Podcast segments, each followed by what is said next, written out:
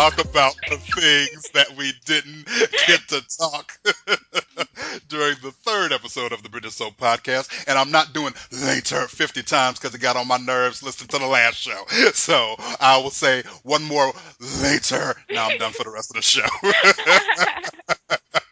All right. So, Miss Lindsay, we're going to go ahead on and start with you. What did we not talk about on the third episode of the British Soap Podcast that you wanted to talk about later? One of my favorite things that we didn't get to talk about in the main show was uh, Dot's reaction to Ronnie telling Ronnie and Charlie telling him that they were going to have a baby. I I was just like, and she was just like.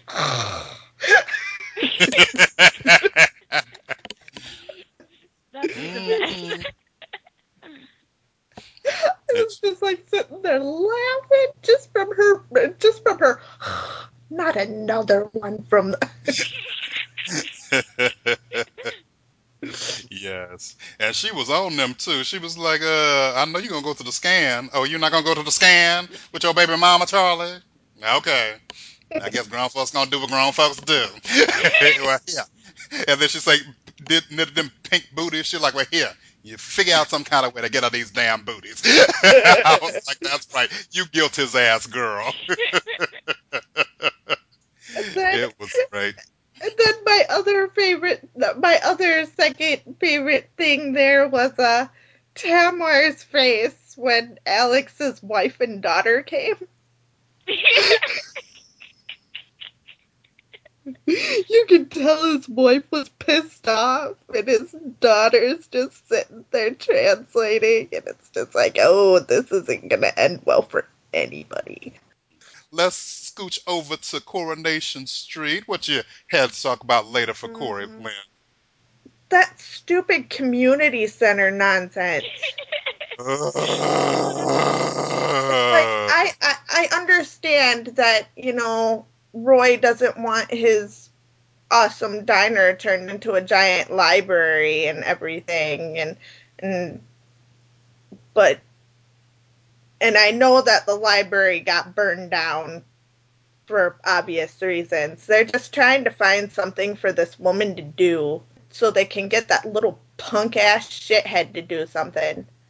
Uh, the youngest son, uh, yeah. what's his face's younger punk ass son who needs a good punch in the face. No, I I found that entire thing ridiculous. Oh, you're gonna get white dust all over my shoes. Yeah. Um, well, first of all, let me say, um, baby girl, that was what I held to talk about as well, because I thought the entire community center story, it's just, it's it's it's silly and it's pointless, and I don't understand why we can't get a richer story for uh, this new family um, that is on uh, Coronation Street. Let's contrast this storyline with what's going on with um, on Emmerdale with Kirin and Rakesh. Okay. They immediately walked into a story where there's conflict between that family and one of the main characters on the show, main long term characters of the show. Then you've got the son coming in involved with a another character, and it's a huge issue because of the age difference, you know. And even when, you know, uh, Priya, you know, didn't go through with the marriage, I like the scene between uh, Kirin and his dad where he was kind of like, all right, well, dad, what are we going to do now? And Rakesh was like, well, I guess we're going to sell the house now. And he's like, but, you know, look, I got connections here. I'm trying to hook up with my woman, Vanessa. What you talking about? Like, I felt like that showed a little bit of their relationship, including that little cute scene where Kirin was shirtless and Homeboy was talking about he needs a personal dresser. Like, you see the connection between Rakesh, his son, and how they interact with everyone else in the village. You know, Rakesh is even mixing it up with Lisa and Zak. You know, that's excellent. Now let's I'm go to Coronation that. Street. Let's go to Coronation Street. Okay, so you have Kal immediately involved with uh, getting with Leanne. Leanne. which I thought was weird and out of the blue when, you know, he was trying to be friends with Nick. But I was okay with that story. But as far as connecting his family to the rest of the story and and how they fit together, so his dad is basically some business partner, and all you know is like they're kind of businessy connected. I feel like there was more of a warm feeling that you could sense between uh, Kal and his daughter when she first came on the show, but they really haven't said much to deepen their relationship. And then the son, which they said kind of for weeks, there was this huge problem with Kal and his son. They don't even talk. Like he was, the kid was on the show. Zeedan was on the show for three days, and then he barely spoke to his dad when it came to you know that stupid soccer game and w- when they do talk you can tell he has a problem because leanne was a hoe but him and his father are not having much of that conversation hmm he's talking to his sister about it he's talking to his grandmother about it but the two men that have the problem, they aren't communicating with one another. And now Zeedan is in this story where, you know, he's like a, you know, regular little preppy ass thug kid trying to stay cute looking fly, you know, and not trying to do no hard labor. But why is he over here in this storyline instead of developing a connection with his father? Like, I don't understand what's happening. And a community center storyline is just taken away from all of that. Why is this woman so determined to open this community center? What's her connection like with her husband? What's her Well, connection like with apparently her it's not great. And, and why have they been on the show for this length of time and we still don't know what that connection is? Like it's ridiculous. You know, I, I just I don't understand why uh, th- this show is doing that with these characters. You know, you have an Asian family on the show, and I don't think they've had a uh, you know an Asian family on the show since they broke up. Um, you know, uh, Dev and Sunita so that she could go Mhm. fuck with that fool Karl. So you got all this time to develop a some sort of storyline. I mean, you brought four damn characters. Wait, two, four. You got five damn brand Yeah. new Asian characters on the show, and you haven't thought through a storyline that doesn't involve a community center and a dinner. Really? I, I can't. I don't understand. I don't understand. Am I the only one? Do you, do, were y'all feeling the same or now? because my whole thing with that family, as they say, they're not feeling. You, you, they haven't even developed them as a family, and they're giving them weird issues that supposedly disconnect them. As you say, you're not, they're not connected. You're not. I don't know. And it, the actors in them are actually good because I actually Yeah. like uh Yasmeen. You know, you can see potential, but it's just they're making her annoying more than anything else. And you see, like, oh, the actress is good, but and has potential, but the character and how they're writing it just don't is not flowing. It's it's it's it just seems haphazard. Yeah. Because when she started, she wasn't. She didn't have time for Gary when she realized he was married. But now all of a sudden, oh, she's cool being his side piece. yeah, I'm like, because yep, Aliana and what? Gary Just and you just know like her her sudden little bit with Leanne there. I heard it was okay, or I heard you had problems, so we made you extra, and I hope you liked it. You hated her face for Right. Yes, months. exactly. I, Right. I I actually thought I missed an episode or something because I was like, You didn't miss a thing, baby. because I was like, okay, why does she care? Is it because isn't um Zeedan basically doing what she wants, causing tension in the relationship? Right. They should be friends. Like Zeedan and his grandmother should be connecting on the fact that they don't like this former prostitute with, you know, Kal. But no, now she's uh, some kind of way cool with it. Like, Yes, and apo- basically apologizing for Zeedan being difficult. I'm I'm like, yeah, why? And what happened to the mom is dead, right? yeah, But we don't even have much conversation about that relationship. Like I feel like even the Roscoes, when they came to Hollyoaks, they told us more about how they connected as a family and to that dead daddy than these this family has done. I'm just like, what is going on here? It's weird. All right. Well, let us jump on to Hollyoaks. What you got for Hollyoaks, Lens? I still can't stand the fact that even though they say or, or Sinead's like, nope, we're done. We don't want to be Mhm. near each other anymore. Everything Uh, has to be all away. We have to stay apart. They still come together. And they end up getting recorded by one of the magical Pudsey Bears. I was just like, oh no, why why do you do this to me? And then and then what and and I hate to admit this, but there's this the scene where John Paul goes and sees Diane after the after the thing to go show her the tape or Yep. so so what was supposed to happen and she was just and she just broke down and apologized and I was like this is what you should have done ages ago when you found out that blessing was attacked too it's Mhm. just like hmm not hiding computers because oh somebody was attacked. Nonsense. That's my other big thing i wanted to have a speak about there. I hated the way that John Paul reacted when he found out that uh, Myra had the video of Sinead and uh, uh, shithead thank you doing whatever uh, they did because you know Myra was like, uh-uh, I'm gonna blow up these bitches' spot. Joni, let me book the restaurant. I'll need a big old video camera projection so that I can show a video. And I thought that was like, I'm like, that's right, you get them back, girl. You blow up that spot. So I love that Myra wanted to get, um, you know, uh, Diane back because she was just kind of frustrated with the whole situation.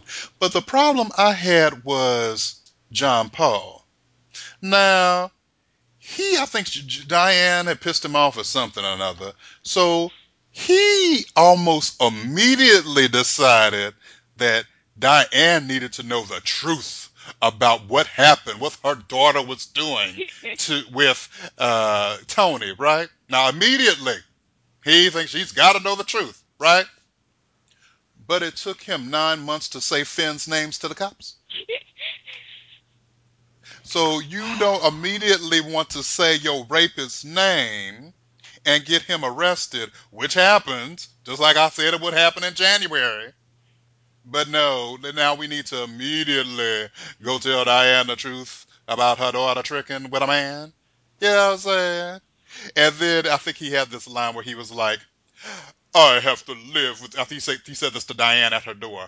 I have to live with being a rape victim for the rest of my life. And I was like, you have to live with being a rape victim whose silence kept others in harm's way for nine months for the rest of your life. Because all of a sudden he's got a problem. He's got a problem with with being a victim and being silent. But he he, showed not like barely any of that.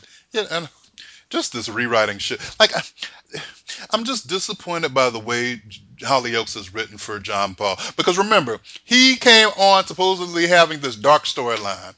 He had no dark storyline. He had a confusing ass, stupid ass storyline that just makes his character look dumb. If Hollyoaks brought James Sutton back for this, they shouldn't even bother. He should still be on Emmerdale getting money and being the man of the manor at that goddamn big ass home for him. You know? Mm-hmm. This is a waste of time. But I also had a thing with like Tony and Sinead and their crappy Mhm. stuff. it's just it's just blowing my head in and again Sinead going back. So, I mean I know she's standards low, but being a side piece and you know Tony Dan's like and I actually did love as you said on Myra did say, you know, um telling Diane that how Tony would not have been with um you if it wasn't for the twins. He was Jackie. already going very thick of a Jackie. Hello. Yep. stuff like that. And then after, you know, just Sinead is hearing hearing when he came back and telling Diane, you know, I only love you, don't listen to Myra. I'm, I'm like, oh, Tony's just getting grosser by the moment. And he's actually playing, he, he's, he's just creepy. Kids got to grow. Yes. Oh yeah, and then the second one is with um the Cindy and um Jason scene when she thought he had the chocolate. the story is a mess. Eat this candy. Eat this Eat it. candy and like, oh, it only poisoned me, so she was willing to poison Jason. Uh, I thought the same thing. I'm like, okay, so Jason, who already has body issues, can be poisoned by dirty candy, huh, Cindy? I was like, okay, and what are, where they going now? She thinks Holly and Dirk is trying to murder her. Oh gosh, Holly, Holly looks got mental illness. Did you notice that I'm- bullshit, Lindsay? I want to know what this has to do anything with bipolar disorder. exactly. She's freaking psycho. She's not bipolar. She's freaking psycho. Oh my god. Somebody's trying to kill me, so I'll try to kill everyone close to them. Here, have a chocolate.